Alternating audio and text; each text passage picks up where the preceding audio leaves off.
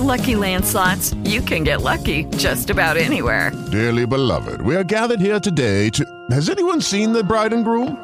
Sorry, sorry, we're here. We were getting lucky in the limo and we lost track of time. No, Lucky Land Casino, with cash prizes that add up quicker than a guest registry. In that case, I pronounce you lucky. Play for free at LuckyLandSlots.com. Daily bonuses are waiting. No purchase necessary. Void where prohibited by law. 18 plus. Terms and conditions apply. See website for details. Blog Talk Radio.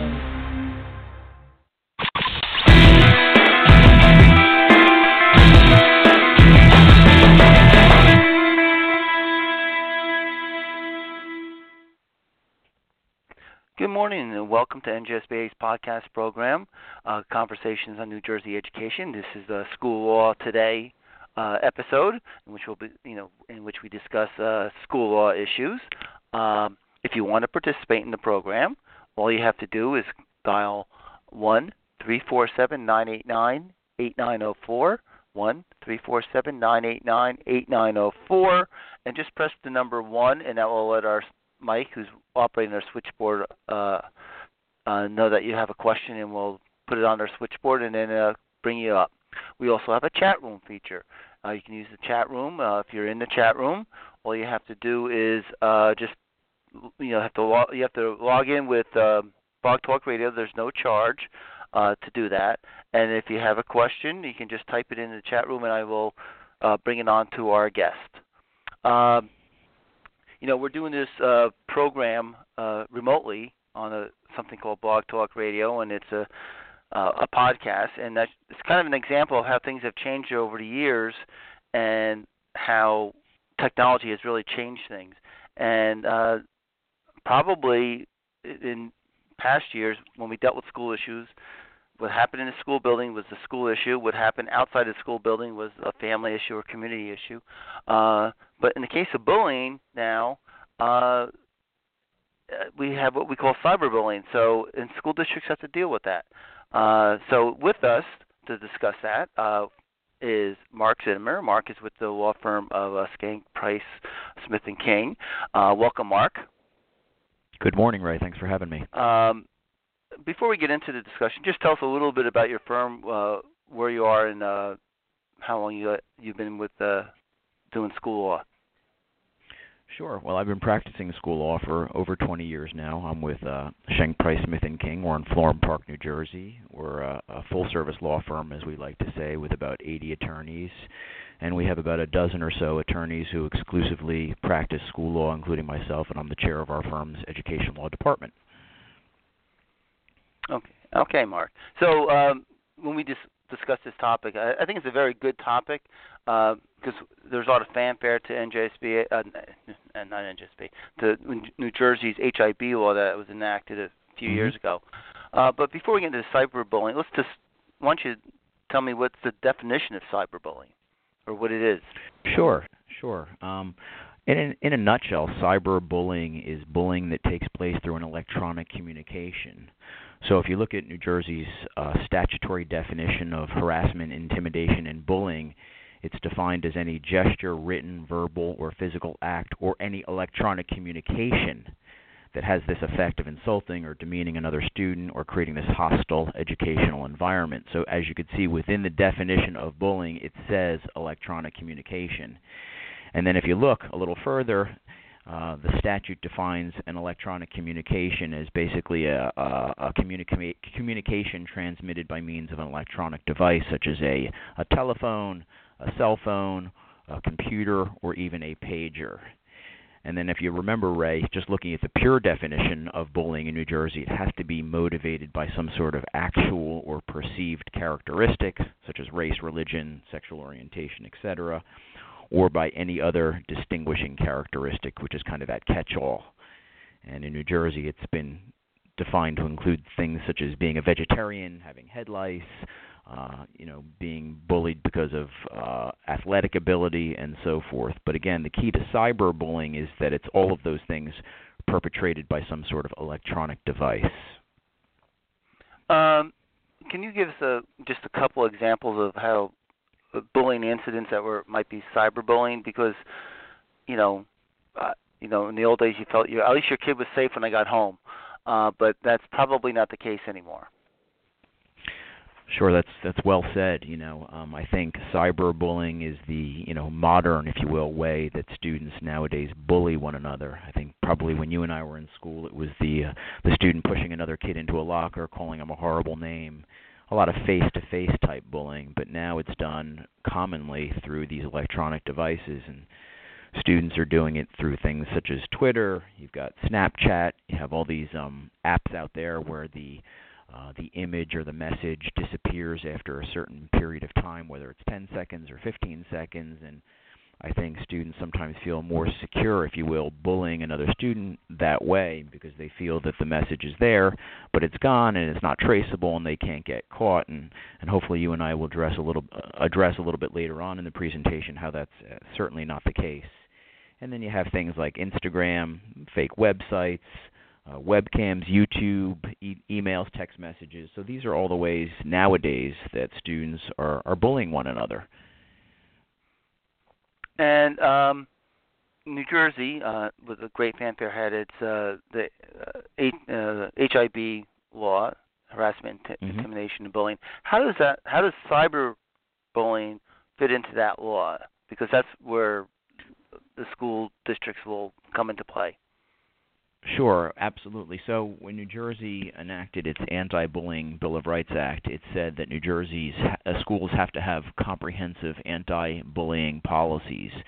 And one of the elements of those policies has to be uh, addressing the issue of um, bullying that takes place by this electronic communication device, which I mentioned earlier. So, cyberbullying is something that's certainly within the ambit of the statute and something that school districts must address through their policies. So, not only bullying that takes place face to face, but this bullying that takes place electronically, known as cyberbullying, also has to be um, addressed in terms of how it's to be reported uh, when schools have a right to get involved for bullying, cyberbullying that takes place off campus, and so forth. So that has to be part of the comprehensive policy that school districts um, create and address. And, and by now, I think pretty much every school district in New Jersey, if they don't already, should have a, a comprehensive policy addressing these issues.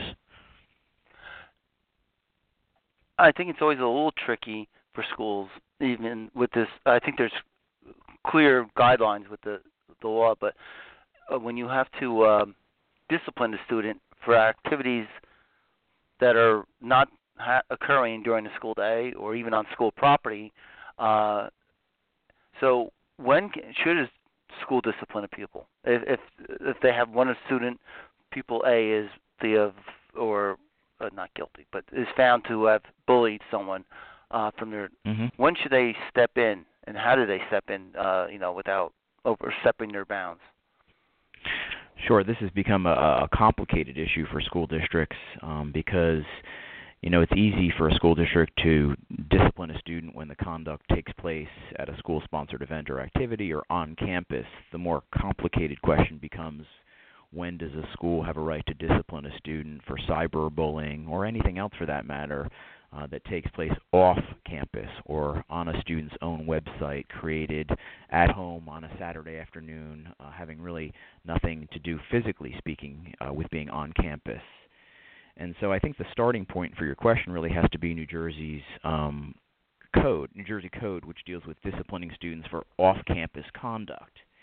And if you look at the code, it, it essentially says that schools do have a right to discipline students for off campus conduct um, but that authority has to only be exercised when it's reasonably necessary for a student's physical safety, security, and well being.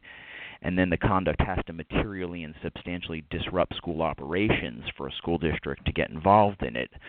So, what that essentially means is that for a school district to discipline a student for off-campus conduct, and let's talk about cyberbullying, um, A, it has to present a health, safety, or welfare issue. B, I always tell clients it's got to have some sort of nexus to the school district for the school to be involved. So if if uh, Johnny curses at another student on a Saturday afternoon in a movie theater, don't think the school is going to get involved with that sort of thing because it really doesn't have any connection or nexus to the school. But when it starts flowing back to the school environment, where the conduct at issue um, is having a, a disruptive effect on the school district environment, where the other student doesn't come to school anymore because he or she is fearful, uh, and it begins to substantially disrupt school operations, that's when a school district does have a, a right and an obligation to get involved and to take disciplinary action. Uh, and that's generally any to type of off-campus. Go ahead. Okay, well, uh, you said uh, it's a, it is almost an obligation once they they found out. And I think the key is the learning environment. If it affects the Mhm. learning environment in in the school. Right. Okay. Yeah, Go on. You were that's going to true. It's gotta that. just yeah, it's that's okay. It's got to have a, a disruptive effect on the school district environment, and there's there's lots of cases out there where schools discipline students uh, for off-campus cyberbullying type conduct. Uh, oftentimes, this ends up in litigation, where uh, a school will discipline student a student for some sort of website that he or she created on his own time or her own time that that bullies another student, or a, a YouTube video that's posted. Again, not really done on campus, um, but again, it has an effect on the school district environment and on the victim. Uh, these cases oftentimes end up in litigation where the parents of the student who is disciplined will file some sort of lawsuit against the school district claiming, hey, that was protected by the First Amendment. You didn't have a right to discipline my student for that type of behavior. And then there's the struggle between New Jersey's anti bullying statute and oftentimes the First Amendment what is protected speech, what is not protected speech. Uh, we know based on you know well settled case law that students do have First Amendment rights and they don't quote unquote shed their constitutional rights at the schoolhouse gate or even off campus necessarily. And then the question becomes did the school act properly and reasonably under the circumstances in disciplining the student for that off campus conduct?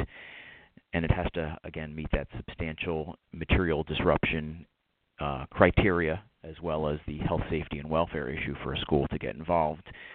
And thankfully, there's lots of cases out there where schools are winning these cases, um, and oftentimes the courts are finding that this is not protected speech.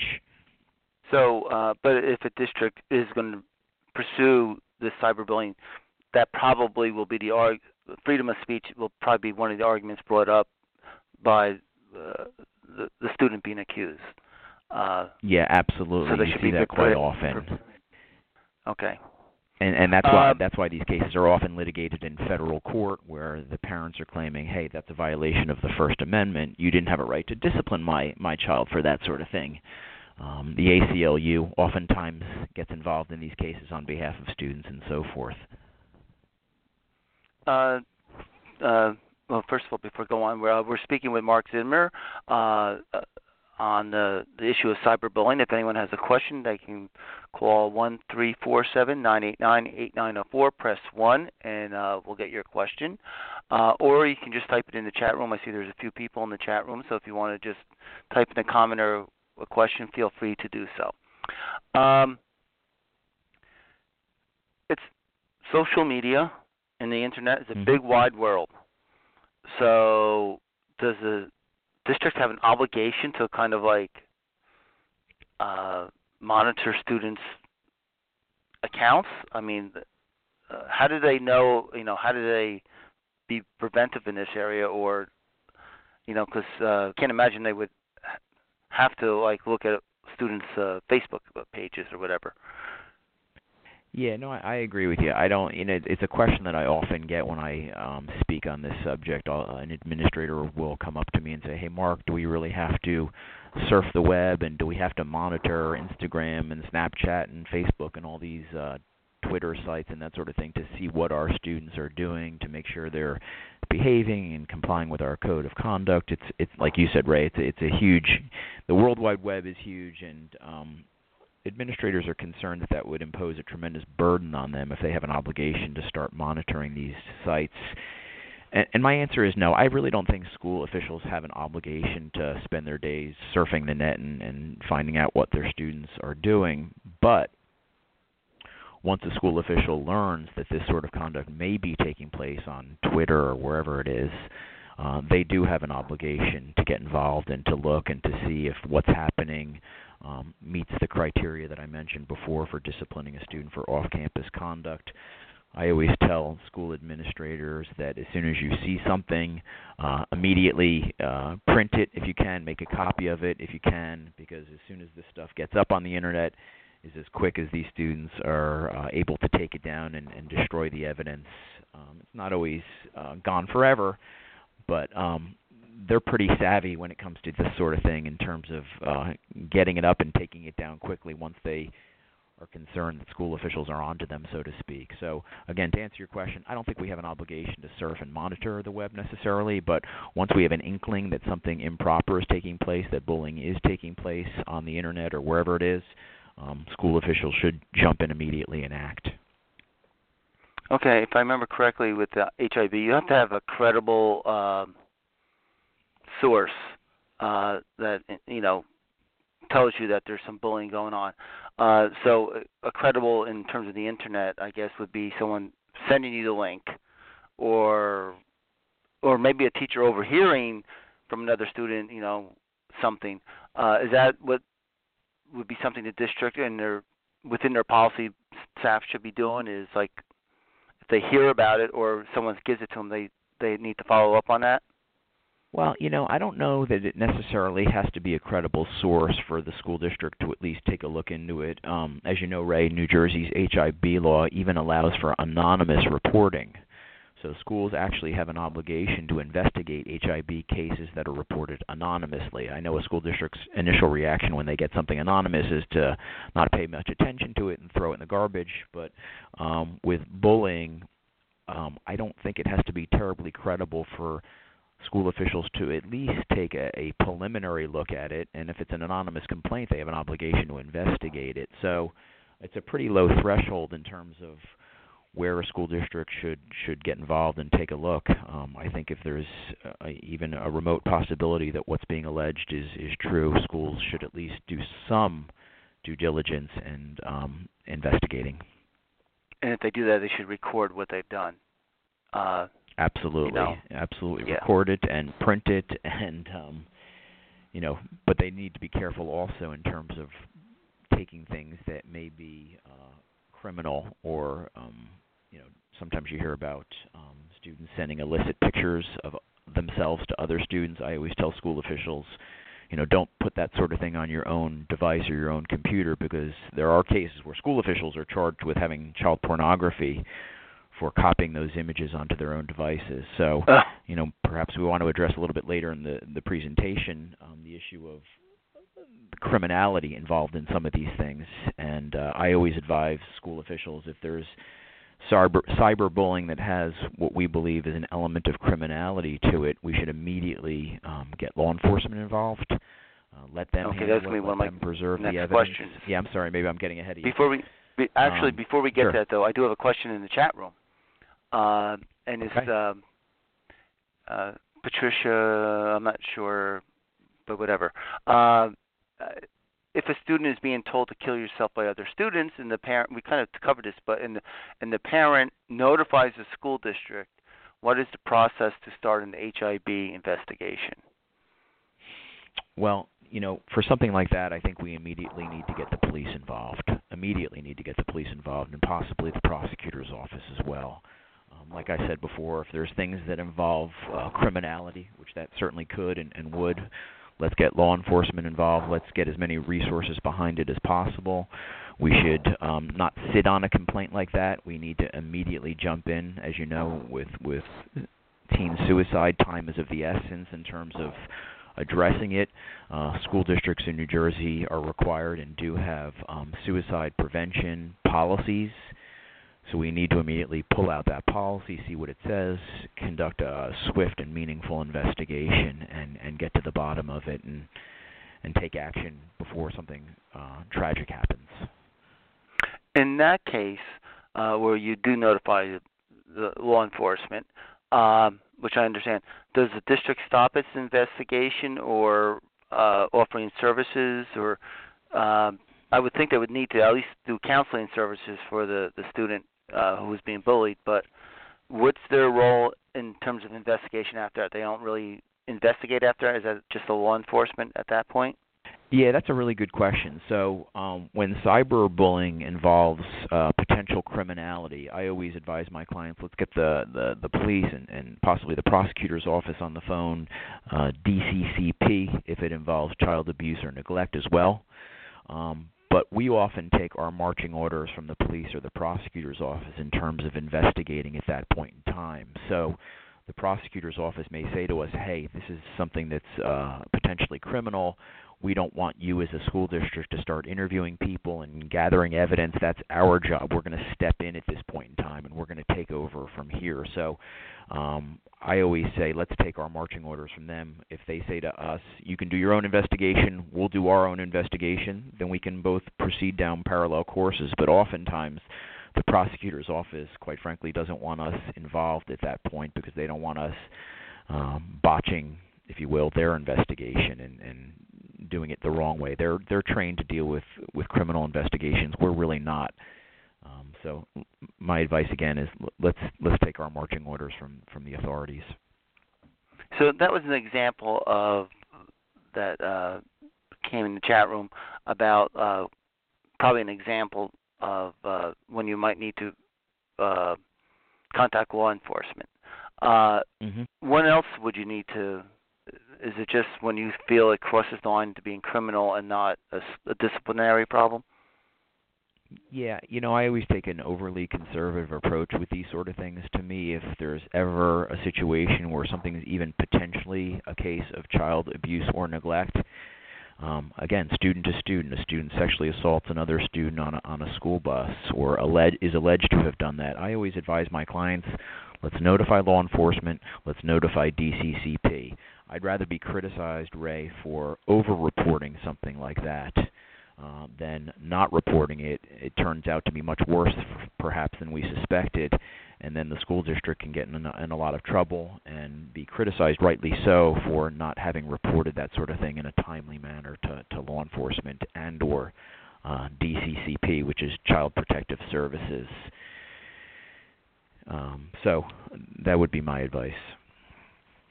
Um, all right, we've been talking about some of the things that you have to do. Um, mm-hmm. And and I guess and you're speaking just because you know when these things happen, there's a districts can be, you know, liable in a lot of areas. There there's potential for lawsuits, I guess, from both the mm-hmm. the student being bullied and and the bullier. Uh, mm-hmm. So this is a tricky legal area. What can you do to prevent some of this? Um, you know, w- w- how can we be proactive to prevent this from even occurring. Yeah, I think you hit the nail on the head with the word prevention, Ray, because I think before New Jersey had its anti-bullying uh, statute, um, the issue was how did school districts react to this sort of thing? Did they react properly? Did they discipline the aggressors? Did they uh, did they take action after it happened to, to make sure it didn't happen again? Now, New Jersey's law is really focused on the issue of prevention. What are we doing to prevent it in the first place rather than waiting for something to happen and then reacting? So, the answer in terms of prevention, uh, there are lots of things schools can and, and should do. And, and, thankfully, if you look at the statistics in New Jersey um, in terms of bullying, the numbers are down and I think the numbers are down um, in part because of the training that schools are doing for uh, not only students uh, but for staff as well as parents. You know, um, I did an article that appeared, as you know, in New Jersey School Leader magazine in, in March, April of this year on on cyberbullying. And one of the things I talk about is the, the need for training, as well as the need for involving all walks of the community, parents, teachers, administrators, and students. It can't be just one of those groups addressing it. It's got to be all of them collectively addressing it. Uh, the other area is having a, a comprehensive anti-bullying policy, and not just a policy that sits on a bookshelf somewhere, but a policy that is um, addressed with staff every year to remind everybody that we have this policy. Here's how we address bullying. Here are the steps that we need to follow if a complaint is ever filed. And again, what do we need to do to prevent it before it occurs? And students have to be aware that this conduct is not tolerated at school. And when we say it's not tolerated at school, it's got to have some teeth so that when students do this sort of thing, they know they have to know that there are serious repercussions uh, for their actions. Um, when you talk about cyberbullying, I think a lot of students these days are under this false sense that it's anonymous and that they can do it uh, through a text message that they can delete or they can do it through one of these apps that disappears and they're never going to get caught. And I think students have to realize uh, that in the year 2017 there's an electronic footprint of everything they do. So just because it may be gone, quote unquote, from the image on their phone, doesn't mean that a, a good uh, computer forensic analyst couldn't get it back. And we do that all the time. And unfortunately, these things come back to haunt students many, many years to come for things that they do online when they apply for a job, um, whatever the case may be, these things end up reappearing. So I think we have to educate students to understand that just because it's electronic and just because you hit delete doesn't mean it's gone forever and doesn't mean you can't be caught because you can. Um, and I think with cyberbullying, that's particularly important. And it's probably important to get the message across. Uh, giving examples or whatever uh, to kids because uh, sometimes I don't think they take things as seriously, and they may not think mm-hmm. it. They may not even think they're bullying because uh, I mean, there's the more serious ones where they are more direct, like the the one that we were giving an example of. But I think in a lot of times, uh, sometimes kids don't even realize they're actually being bullied. I think they either think they're being funny or following the crowd. So uh, they need to be part of that training needs to let them know that uh, what it is, what bullying is. Yeah, that's a hundred percent correct, and and it's got to be age appropriate training. You're not going to explain something to a third grader the same you same way you would to a junior in high school. So it's got to be age appropriate training, and uh, I think you also hit the nail on the head when we talk about cyberbullying. I think because sometimes it does have this anonymous feel to it. It's being done on a home computer where you don't necessarily get to see the reaction of the person at the at the other side of it.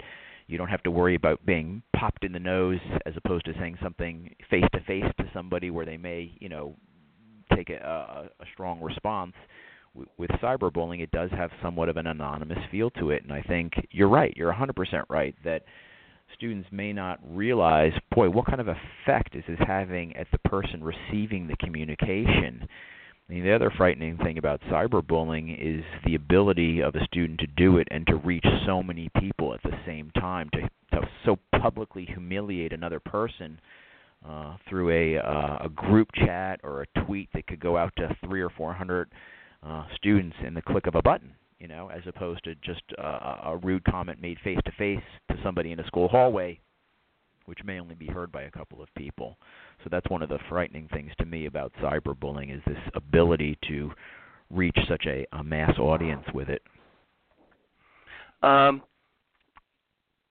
I guess one of the other things that I, I just want to get to because I know you represent a lot of school districts in you know mm-hmm.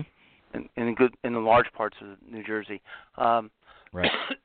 excuse me. Uh, what is um, maybe some things that districts should do in terms of their policy or procedures that sometimes they could be lax on and that could affect them down the road? What are some common areas where they might make a mistake? I think it's a little better than it was with HIB. I think most of them are pretty good at following that. But are there any uh, things that some districts should be aware of? You know, if you're a board, making sure that your what your administration at the building level is doing. Yeah, I mean, I think one of the common mistakes that I see made when it comes to bullying policies is some of them are so overly complicated and cumbersome that they're hard to read and understand. So I always tell folks when you have a policy on bullying or cyberbullying, put it in plain English. Put it in terms that people can really understand. Um, you know, 20 pages single spaced of a bunch of gobbledygook and complicated definitions isn't really going to help anybody. So, um, you know it's got to be in a, in in a in a form that people can understand uh, in a, in a in a way that's easy to follow so that we've got different sections set up. Here's what bullying or cyberbullying is. Here's what you do if you see it. Here's how you report it. Here's our timelines for investigating it and so forth. Um, and we also uh, as a school district have a right to implement regulations under the policy as well to maybe further elaborate on some of the um, provisions of the policy itself. You know, one of the things that I've never been a big fan of is New Jersey's definition of, of bullying, HIB. I think it's a very, very complicated definition, unfortunately. Uh, whenever I present on the topic, I try to break it down into to simple terms so that people can really understand what it is and what it's not. Um, I remember when the bullying law came out in New Jersey, the, f- the first week or so, my phone was ringing off the hook with school administrators telling me that in the first week of school they had 30, 40, 50 HIB complaints. yes, I couldn't I remember really understand time why. Yeah, because the the reason was that nobody really understood the definition. That was the problem. So um, I think one of the reasons that the numbers are down is because um, I think people have a better understanding of what is HIB and what is not HIB. You know, something may not be HIB, but it may be simply a code of conduct violation, and it's got to Right. be treated a little Yeah. bit differently or, uh, under your student code of conduct policy as opposed to your HIB policy. Okay, that brings us to the end. Those That just went a few fast. thoughts. Yeah. Uh, okay, Sure did. Uh, Marc, does, right? thank you for joining me. Thanks. Thank you. I uh, Okay, always and for welcome those, the uh, opportunity to be on the show. Thank you. Okay, and that brings us to the end. I hope you all enjoyed this, and if you have any other questions, feel free to send them on to me, and I'll send them on to Marc. Okay, and everyone have a good day. Thank you. Thanks again, Ray. Bye. Okay, thank you.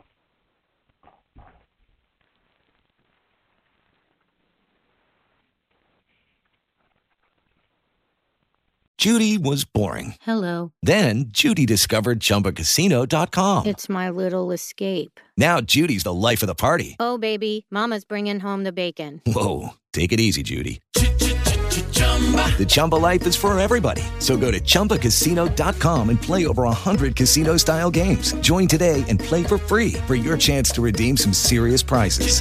chumba ChumbaCasino.com. No purchase necessary. Void where prohibited by law. 18 plus terms and conditions apply. See website for details.